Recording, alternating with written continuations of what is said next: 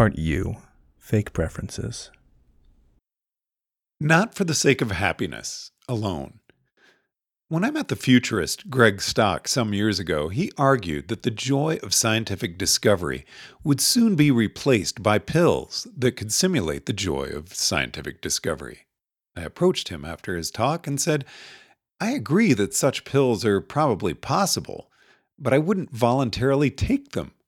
And Stock said, But they'll be so much better that the real thing won't be able to compete.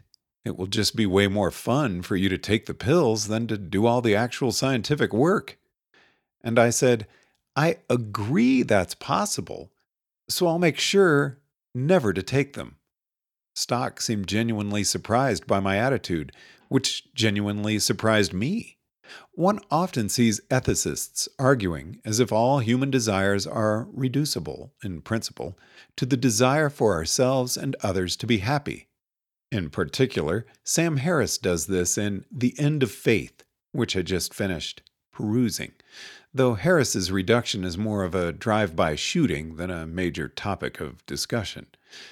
This isn't the same as arguing whether all happinesses can be measured on a common utility scale. Different happinesses might occupy different scales, or be otherwise non convertible. And it's not the same as arguing that it's theoretically impossible to value anything other than your own psychological states, because it's still permissible to care whether other people are happy. The question, rather, is whether we should care about the things that make us happy apart from any happiness they bring.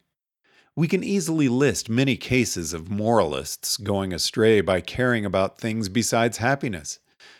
The various states and countries that still outlaw oral sex make a good example. These legislators would have been better off if they'd said, hey, whatever turns you on. But this doesn't show that all values are reducible to happiness. It just argues that in this particular case, it was an ethical mistake to focus on anything else. It is an undeniable fact that we tend to do things that make us happy.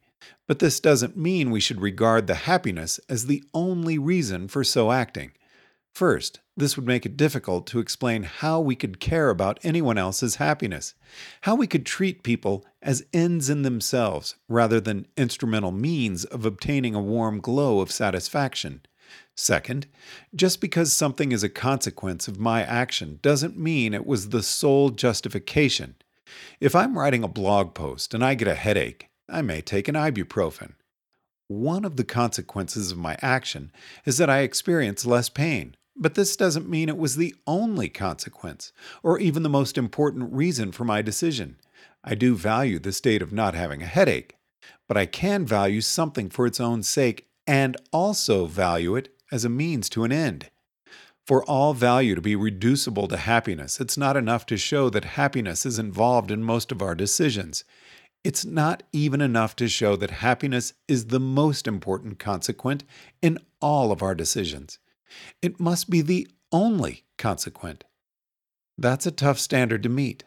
I originally found this point in a Sober and Wilson paper, not sure which one. If I claim to value art for its own sake, then would I value art that no one ever saw? a screensaver running in a closed room, producing beautiful pictures that no one ever saw? I'd have to say no. I can't think of any completely lifeless object that I would value as an end, not just as a means. That would be like valuing ice cream as an end in itself, apart from anyone eating it. Everything I value, that I can think of, involves people and their experiences somewhere along the line. The best way I can put it is that my moral intuition appears to require both the objective and subjective component to grant full value. The value of scientific discovery requires both a genuine scientific discovery and a person to take joy in that discovery. It may seem difficult to disentangle these values, but the pills make it clearer. I would be disturbed if people retreated into holodecks and fell in love with mindless wallpaper.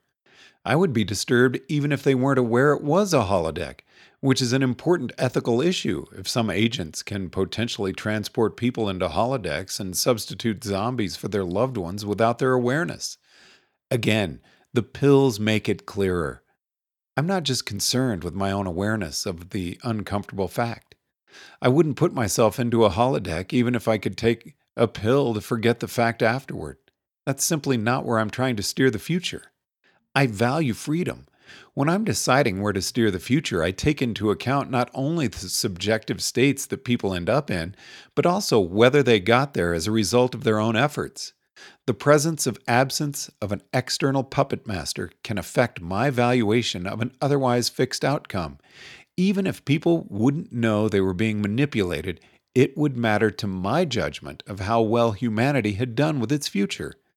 This is an important ethical issue if you're dealing with agents powerful enough to helpfully tweak people's futures without their knowledge. So, my values are not strictly reducible to happiness. There are properties I value about the future that aren't reducible to activation levels in anyone's pleasure center. Properties that are not strictly reducible to subjective states, even in principle, which means that my decision system has a lot of terminal values, none of them strictly reducible to anything else art, science, love, lust, freedom, friendship. And I'm okay with that. I value a life complicated enough to be challenging and aesthetic. Not just the feeling that life is complicated, but the actual complications. So turning into a pleasure center in a vat doesn't appeal to me. It would be a waste of humanity's potential, which I value actually fulfilling, not just having the feeling that it was fulfilled.